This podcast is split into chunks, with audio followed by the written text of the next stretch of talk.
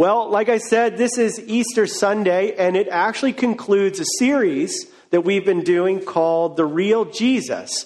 We've been looking at um, the life of Jesus, and we're trying to uh, peel back all the things that we've heard or all the stereotypes we've heard about Jesus and really understand who the real Jesus is. And today, I'd like to begin by reading to you a text from the Bible that we will be considering that's found in the Gospel of Luke.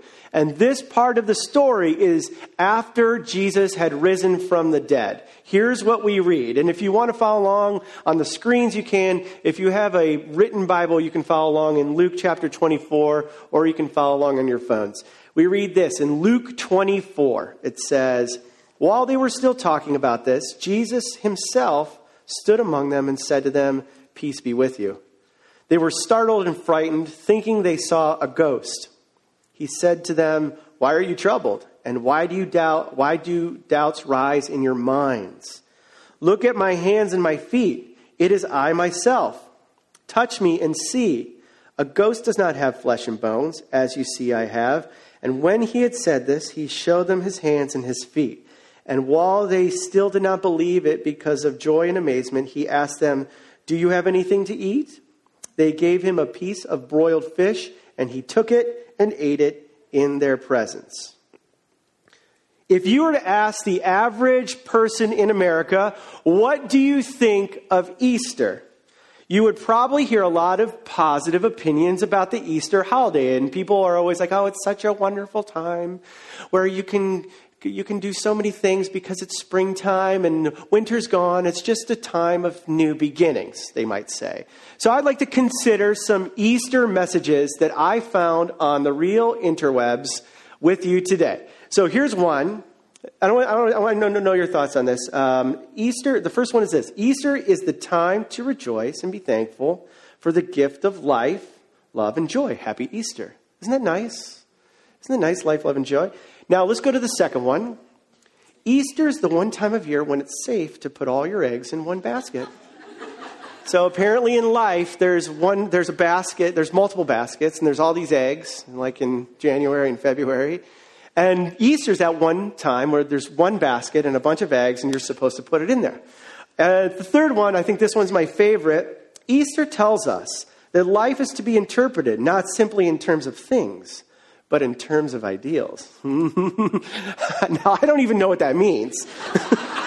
but it sounds inspirational, and I do like colored eggs. So, what do you know? So fun stuff. Um, now, over the centuries, the Easter message about Jesus' physical body and his resurrection has been sort of changed or watered down into inspirational thoughts about springtime and about feeling good. Uh, and, uh, you know, over the centuries, that has just changed. And in the text we just read, the very last thing the followers of Jesus would have felt if they encountered the risen Christ was inspired.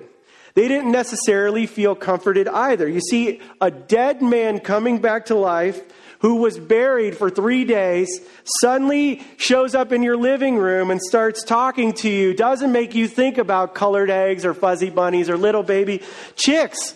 It doesn't. And you wouldn't necessarily think about beautiful flowers or butterflies when a formerly dead man walks into your living room, gives you a high five, and then eats a fish fillet sandwich. The disciples' reaction to the risen Jesus was what? It says they were startled. They were like, um, uh, and it said they were frightened. Ah, ah. They were, and they were filled with doubt. They were troubled. They were troubled and they were filled with doubt. And why does it read that way? Why did they react this way? Well, because Easter, today, it's not a nice spiritual story about with a moral lesson. Easter is about the physical and the material resurrection of Jesus from the dead. And Jesus' disciples struggled to believe it. They said, This cannot be happening. I can't believe this is happening. We're touching him. We're seeing him. He's eating a piece of fish. It even says it. It says, Look at my hands and my feet. It is I, myself. Touch me and see. A ghost does not have flesh and bones. They literally thought he was a ghost They're like, uh, Zoink, Scoobs, it's a ghost in the room. Jesus, the ghost. And they're like, ooh, and it was all crazy. And it says they watched him eat and drink and they watched the food disappear. They gave him a piece of broiled fish and they, and he ate it and it was gone. It was totally gone. On this Easter Sunday, I want to ask this question. Why does the resurrection of Jesus matter? Why? Why does it matter? Now, I believe that the physical, tangible resurrection of Jesus matters for three reasons. One, it matters for your mind, what you believe. Number two, it matters for your will, how you choose to live. And number three, it matters for your heart how you choose to feel. So I've called today's talk as we conclude this series about the real Jesus. I've called the talk, The Real Jesus is Alive. I'm going to pray and invite God's presence, and then we're going to take a look at some things together. Will you join me in prayer? God, we come before you today and we are grateful and thankful and amazed. And God, I know that there's people in this room that are across the board. Some are very, really excited about this day. Some people don't even know why they're here. And so, God, I ask that you would put power on this message. God, if you're real, if you rose from the dead, you will put power on this message, that you would help us to understand your word and what you're doing in our lives and what you're doing all around us. So help me to speak as I should. Lead me to say things maybe I wasn't necessarily planning on saying. And we give this all to you. We love you. In Jesus' name, amen. So, why does the resurrection of Jesus matter? Why is it not just a spiritual thing? Why did, did uh, the writers go so far just to say he's not a ghost? The Apostle Paul and others in the New Testament, which, if you don't know what the New Testament is, it's the second half of the Bible. It starts with the story of Jesus and then carries on after Jesus' life, death, death and resurrection. Why in the New Testament do all the writers go to great lengths to proclaim and to discuss and to contemplate the risen Jesus? Why does that matter? Well, I'm going to start with the first reason I mentioned before. The Jesus' physical resurrection matters for your mind. Here's what we read. In Luke 24, verse 38, he said to them, Why are you troubled? And why do doubts rise in your minds? Now, many people I have met ask the question Can I have a relationship with God even though I have doubts? Does the fact that I have doubts disqualify me from this whole Christianity thing? I try to believe, but I still have some reservations. Can I actually move forward with Jesus?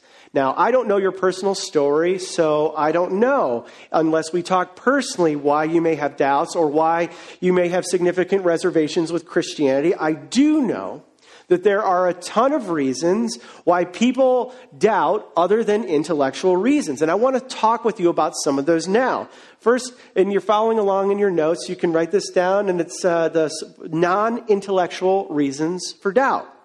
Now, I was raised in a family that always talked about God, and I grew up hearing the stories about Jesus, and it wasn't out of the ordinary for me and my family to think that it was totally possible for Jesus to come back from death. But I do know that many of you were raised in homes where God wasn't mentioned or talked about at all. And perhaps you thought that religion was just, your parents may have thought religion was just some money making scheme. It was sort of a racket that was used by religious people to pull the wool over someone's eyes to make a little bit of money, to rip off gullible, weak people. So it may be that you have doubts about uh, God because you were raised in a family that just, just didn't believe. Now, obviously, parents play an incredible role in shaping a child's view of God. In fact, if you take a look at history's most famous atheists, whether it's Madalyn Murray O'Hair or Sigmund Freud or Karl Marx or Bertrand Russell, all of them, all of them have one thing in common. They had very painful relationships with their fathers. Either their fathers abandoned them, their fathers died early, or they just grew up despising their fathers. And there are a number of other studies that indicate that a strained or a non existent relationship with your earthly father can create uh, discomfort or difficulty in following or believing in our heavenly father. Our family of origin can either ease the, or make it more difficulty uh, the fact that we, we believe. It makes it either more difficult or easy to believe based on what your family of origin was like. Another reason to str- that people struggle to believe is that people have doubts because of the bad behavior of Christians. Now, maybe you've experienced a Christian that left a bad taste in your mouth. Maybe uh, you know someone from work or from school or from your family and they loudly boasted that they were a Christian and they were always had worship music when they picked you up in the car and and they would always talk about religion and the Bible and they were always trying to trick you into going to church with them or they were always trying to get you saved or something like that. Uh, but they lived in a way that was totally hypocritical totally contrary to what they believed. They lived in a different way. They were not nice people. Some of them were terrible coworkers. Now, maybe you had a Christian mom or dad who abandoned a marriage or who abandoned you as a child and they secret, or you could have had a family member that secretly abused you or abused somebody else. Maybe you grew up with a family member or a parent that struggled with alcohol or drugs, or they were utterly deceptive in their business practices. And there are so many things that Christians can do that leave people with a bad taste in their mouth regarding Christianity. And so I've talked with people, and as I'm sure you've had, and, they, and you talk to them, you say, you know what, my parents were crazy. They were always running around on some religious crusade. They're always running off to a Bible study. They're always trying to connect to some feeling with God. But, like, if I'm honest, they didn't even really love each other. And they weren't even that good at loving us. I know adults that grew up in church hearing a message that was very narrow minded and very judgmental. And the messages were always about hellfire and damnation. And the pastor who would deliver the messages was like almost giddy that he got to do it. He was like, Yeah, you want to hear about hell? Let's do it. I'm going to do this every week for the rest of my life. And he would talk about hell a lot. And maybe your former church, or maybe you, you grew, know someone that grew up in a church, they didn't seem to have any welcome for people who were struggling at all people who had real problems. There was no acknowledgement of the church having any kind of weaknesses. And so I understand that bad experiences with Christians can turn people off from considering Christianity. There is much in the larger Christian world with which I wouldn't want to be associated with either. It wouldn't take us long if you and I were to sit down and compose a list of all the things that annoy us about Christians. We could come up with a really long list. Whether it's TV evangelists who say, I will make sure that you get a financial blessing if you give a blessing to this financial blessing to this church, so your seed of faith kind of thing. We have people that if you, they'll say, hey, look, if you uh, I'll pray for healing, but you got to make sure you give a donation here. Christian leaders, they turn their churches into a cheering section for a particular political party. There's people that use the Bible to justify violence, they justify racism, and they'll justify just about any kind of xenophobia. Now, here's a news flash. Here's the reality.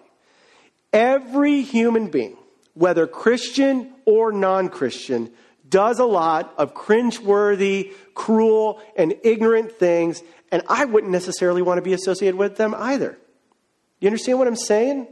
That the crux of the problem is if you don't want to be associated with Christianity because of the bad behavior of particular Christians, by that same logic, if you were to apply the same reasoning to the rest of your life, you probably can't be associated with any group whatsoever.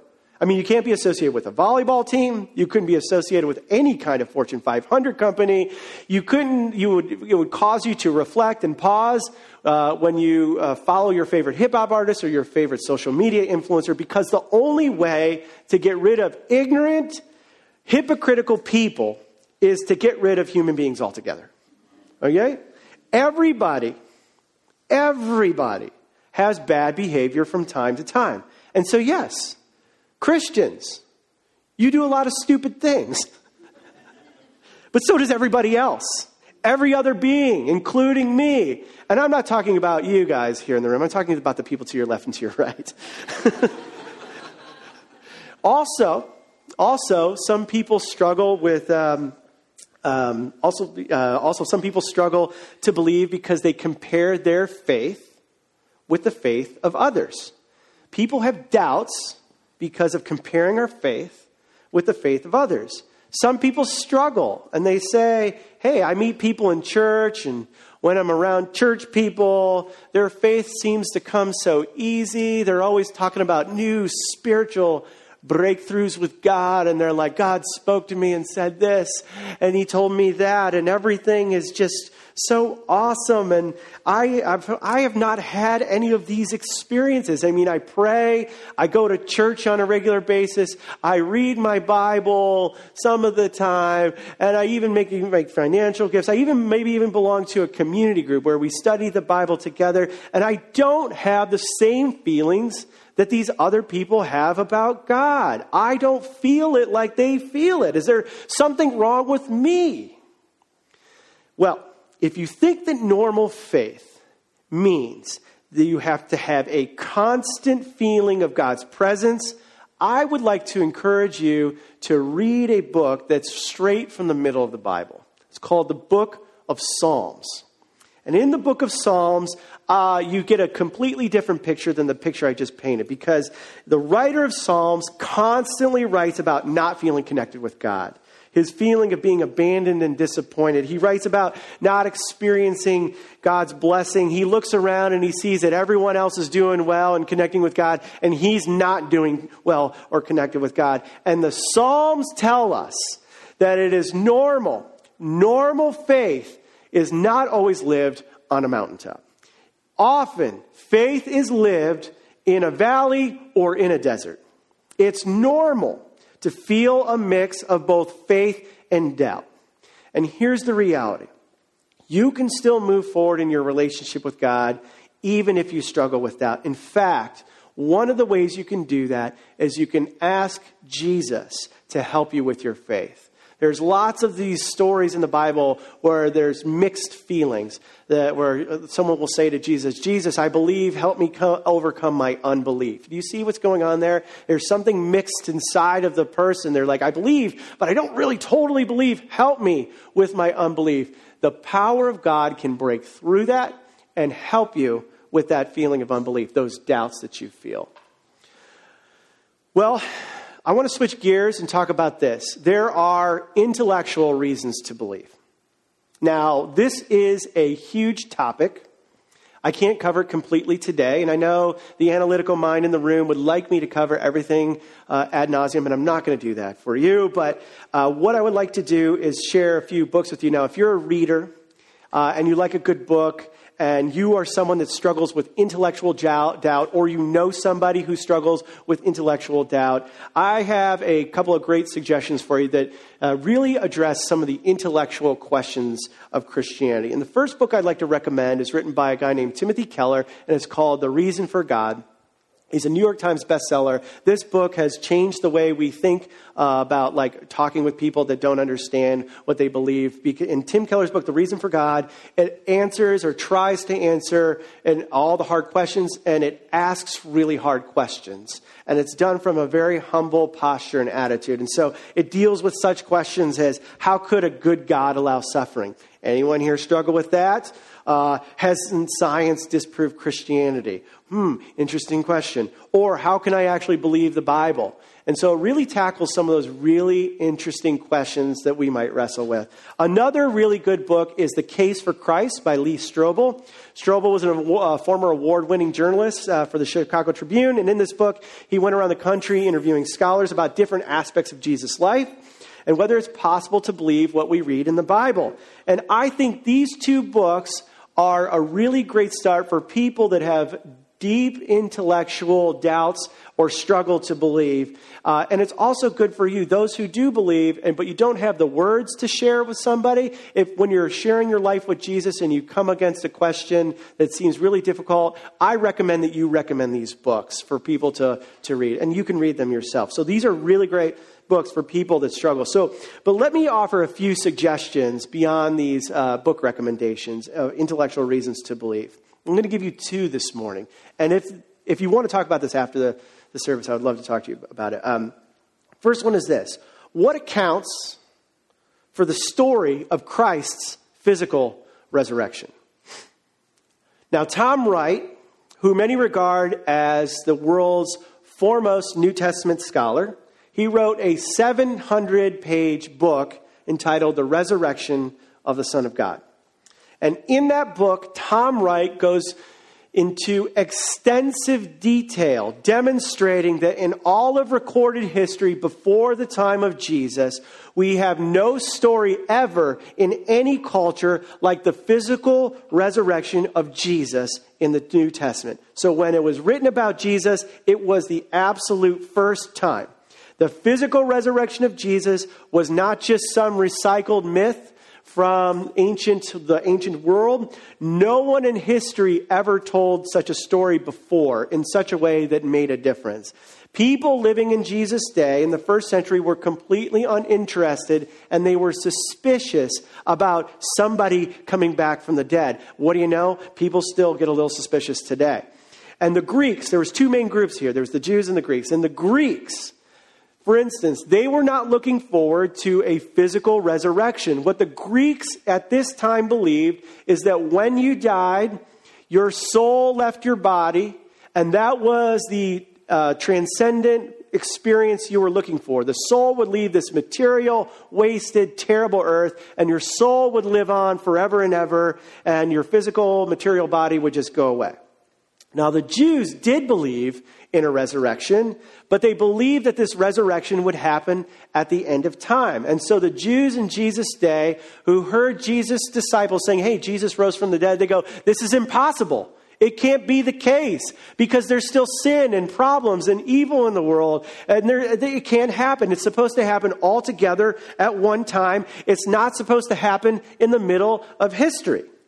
And so maybe you might be sitting here and go, okay, that's interesting, but maybe the story grew over time.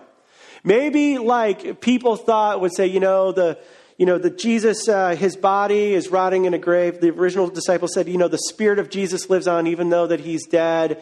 And then over time, that whole idea that the disciples started, like the spirit of Jesus is living on, turned into like a more concrete story where people actually did start to believe that Jesus did rise from the dead. Well, I would suggest to you that if the story was going to morph, it would have morphed in a completely different direction. We need to remember that the Christian church was formed, first formed in the promised land, in ancient Palestine. And so the Jews would not have believed in a physical resurrection by one person in the middle of history. And the Greeks would have never believed it because they didn't believe that bodies got resurrected. They only believed your spirit got resurrected. And so if the story was going to morph over time, it would have morphed into a story about the physical resurrection into a spiritual resurrection, not the other way around. Not when the message was spreading so rapidly among the Greeks and among the known world. So you might say, well, you know, that's a really good point, Chris. I didn't think of that. Uh, historically, it would have been impossible to totally believe that, so I'm totally bought in now. Give me, what about another reason to actually believe in the physical, tangible resurrection? Well, I'm so glad you asked. Um, and I think this is probably my favorite reason. What accounts for women being the first eyewitnesses. Now, we can't emphasize enough the fact that the New Testament records women as being the first eyewitnesses of Jesus' resurrection. Okay. Yeah, I hear men and women. That's a good thing. Woo! Yeah. Preach, preach, preach. Cool. Yeah, yes, it's both. Yeah, come on. Come on now. Who was Celsus? Celsus was a Greek philosopher who lived in the second century AD and he was highly antagonistic towards Christianity. And he wrote a number of works that listed all his problems with the Christian faith. And one of the arguments that he thought was the strongest went a little something like this. Let me read you a paraphrase on the screen. You can follow along. It says Christianity can't be true because the written accounts of the resurrection are based on the testimony of women and we all know that women are hysterical and they can't be believed. Boo! Can we get a collective boo? Boo! Boo! Now here's what's worse about the ancient world. Many of Celsus's readers believed him. They thought this was a really strong argument. In ancient societies, as you know, women were marginalized. The testimony of women, get this, the testimony of women wasn't even accepted in court because they, at the time, men were like, well, women will just say anything to get off the stand. And they would just, they marginalized women. They couldn't believe them. They weren't trustworthy. They were so much lower class than men They would just tell you anything and we can't believe them. Do you understand what this means for Christianity? It means a couple things. First, the gospel writers were very progressive. And secondly, the gospel writers were no, who were writing these stories down. If they were trying to get their movement off the ground, saying something like Jesus was rising from the dead, the last thing they would have done was say that the first eyewitnesses were women.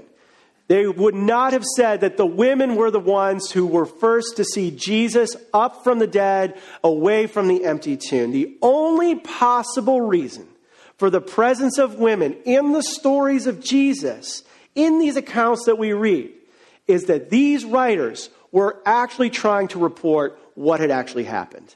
They were reporting what they saw that Jesus was physically and tangibly raised from the dead. So, yeah, for women. Uh, let me move on and I want to consider this. Why does Jesus' physical resurrection matter for your will? Well, lots of people talk about spirituality and having spiritual conversations. And if I had to count the number of spiritual conversations I have per year, uh, I, let me just say it's a lot. And people like to say things like, I'm spiritual, but I'm not religious. I'm spiritual, but I'm not religious. I like all the feels, the feel good things, but I don't like the, uh, the, the kind of the doctrine, the hierarchy, or sort of like the traditional aspects that come with religion. I like all the feels, the feeling that there is a force in the world that's working with me to accomplish everything I want in my life, but I would not want, and I have to find out from within, but I wouldn't want to find that from an external source. Uh, that is common. And we say things like, well, we're all on the journey. You know, hey, there, you have a piece of the truth, I have a piece of the truth, and we're all on a beautiful spiritual journey. Maybe you've heard this parable. There's a parable about a bunch of blind men and an elephant. And they're trying to figure out what the elephant is actually like. And they're all standing around this elephant, and each blind person is trying to touch a different part of the elephant. And uh, the story goes that one of the blind men is touching the tail.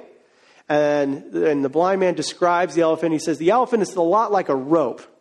And then another blind man is touching uh, the elephant's side, like that big wide side. He's like, you know what? An elephant is a lot like a wall. And yet there was another blind man who was touching kind of one of the um, one of the legs of the elephant. He said, you know, the elephant is a lot like a tree. And yet another blind man was grabbing one of the tusks, and he's saying, you know what? An elephant is a lot like a giant sword. And this parable is designed to communicate that we all just have a part of the truth, that we can't see the whole, we don't know the whole. And people today might say, yes, that's exactly what I'm talking about. You have a piece of the truth, I have a piece of the truth, and that person has a piece of the truth. We all just have a little piece of the truth. We're all touching the same elephant, but we're all touching different parts based on our experiences and based on what we choose to believe. But you see, there's a collision here between that thinking and what Jesus did by coming back from the dead. That's not what Jesus said who he said he was. When Jesus, before he died and rose from the dead, what he said is not this. He didn't say, I am a part of the truth. He didn't say, I am one truth among many truths. He didn't say, I am the pointer to the truth. He said, I am the truth.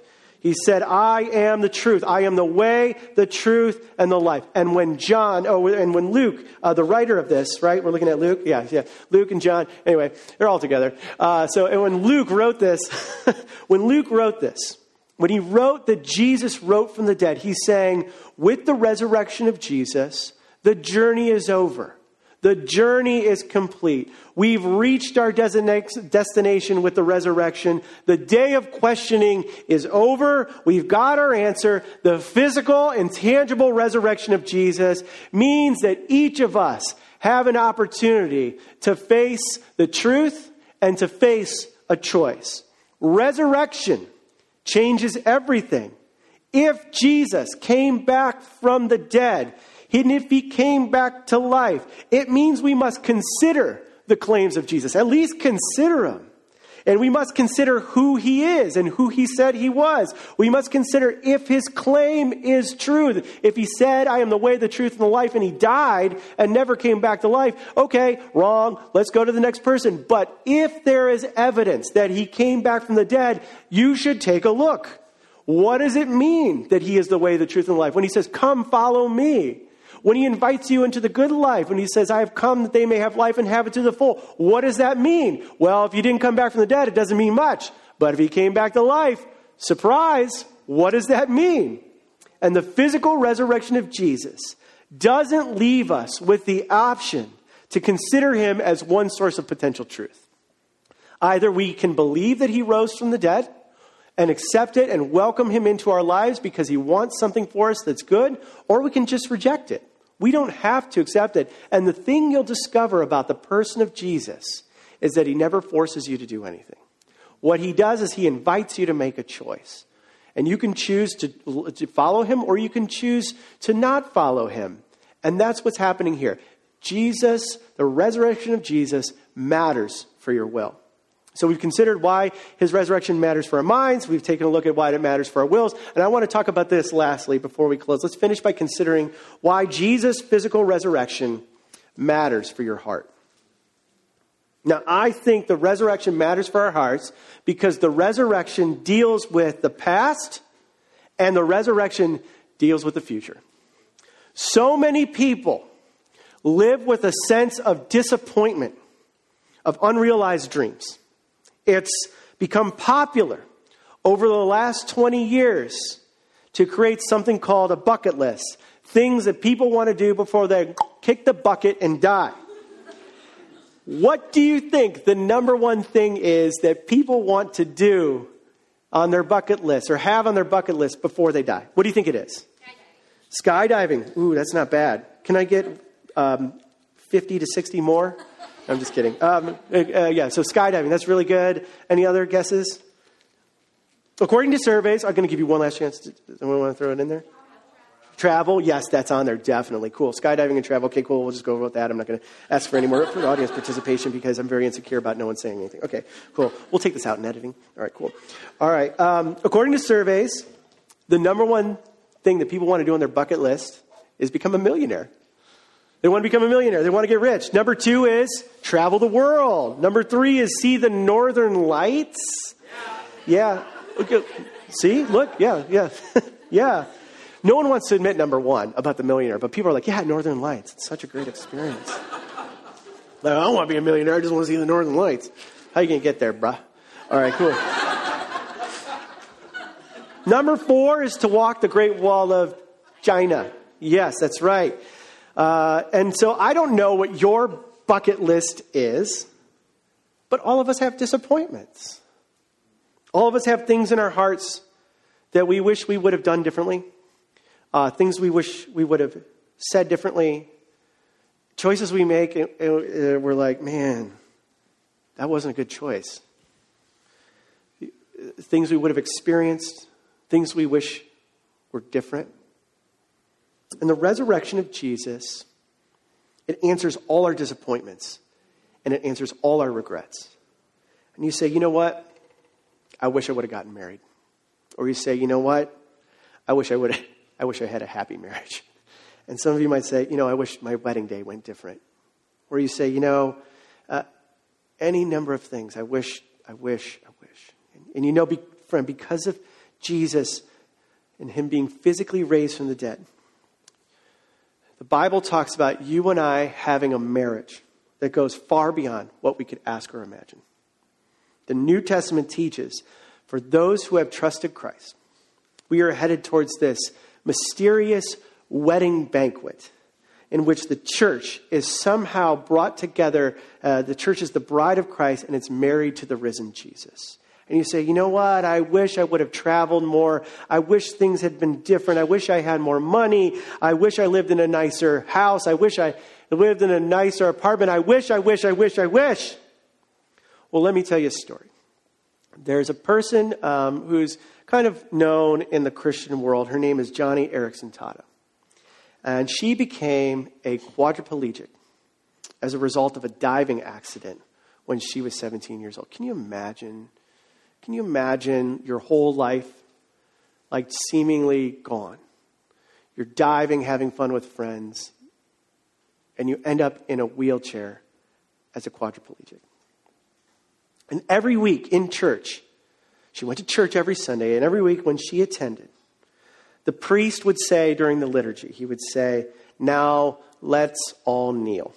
Let's all kneel down. And it drove home the point that she couldn't get out of her wheelchair, that she couldn't move. And she was once at this Christian convention, and the speaker said, Now let's all kneel down and worship our God. And everyone at the conference got out of their seat and they kneeled down and they began to worship John, God, and but except Joni. Joni couldn't do it. Joni was strapped to that wheelchair as a quadriplegic. And she began to cry. And she was crying and crying, but it wasn't because she couldn't move. And this is what she said about that experience. She said this. She said, Sitting there, I was reminded that in heaven, I'll be free to jump, to dance, to kick, and to do aerobics. And sometime before the guests are called to the banquet table, the first thing I plan to do on resurrected legs is to drop on grateful, glorified knees. I will quietly kneel at the feet of Jesus. And she concluded her statement by saying this. She said, Can you imagine the hope the resurrection gives someone who is spinal cord injured like me? Friends, the hope of the resurrection. It's not just that the resurrection promises hopes, new hopes, and new feelings. Uh, the resurrection promises us new physical bodies. Now, I don't, I don't, you know, there was a karaoke night with a bunch of us. I didn't go. I don't know who can dance and sing in this room. And, uh, you know, and if you can't dance, and you've always wanted to dance, the resurrection says one day you will dance more beautifully than all of the dancers here on earth now. And if you've always wanted to sing, but you can't sing. The resurrection promises that one day you will be able to sing. You don't need to have a bucket list. There is a time coming when our bodies will be resurrected with Jesus because he proved that he could do it, where everything will change. The things that hold us back now will peel away. We no longer have to be held by those things. We want to talk in a certain way, we'll be able to talk in a certain way. We want to be able to do something that we can't do now, or think something, or spend time with someone the way we can't do it now. There is a time coming where we will be able to do it. We don't need a bucket list. We can get rid of our bucket list. The resurrection, it deals with our past. And the resurrection deals with your future. You say, hey, you know, I'm thinking about the future. Um, I'm a little scared. I'm a little afraid. I'm afraid of getting old. I'm afraid of getting sick. And I'm afraid of being alone. I'm afraid of having to suffer or some sort of suffering. I'm afraid of dying. I'm afraid of taking risks, of leaving what I know to be true in my job and putting it all on the line to do the thing I think God is calling me to do. I'm afraid that if I stay in this marriage, I'm never going to be happy. I'm never going to really experience the love and affection that I need. And whatever, friend, whatever your anxiety may be, the physical resurrection of Jesus is the answer to your fears of the future. And one day, you will have a perfect life, a real, concrete, physical life that Jesus offers when he raises you from the dead. So the encouragement is who cares what happens to you now? What ha- who cares what happens to your future? It's not the permanent state. Who cares? We can be brave. We can take risks. We can stay committed to the things that don't seem like they're going to pan out. We can make sacrifices. We can deny ourselves instant gratification now. Easter is not just an inspiring message or philosophy. Jesus is not a ghost. It matters for our minds and our hearts and our wills because one day your future will be as it should be, and that is because of the physical and tangible resurrection of Jesus. Amen? Amen. Well, this series, we have been talking about the real Jesus, and we're going to conclude that today. And what we discover in the real Jesus is that we discover that the real Jesus leads us and he empowers us to become the real us. That is, the, that is the mystery of this all. The real Jesus is real. He does things, but it leads us to become the real us, the best versions of ourselves. It leads me to become the real Chris. It leads Nicole to become the real Nicole. It leads Patrick to become the real Patrick and so on. The real you is out there. And when we connect with the real Jesus, you are on a step further of becoming the real you, the real you that God intended you to be. And so I just hope on this Easter Sunday that you remember that the real Jesus rising from the dead is the real thing that can help you become the real you.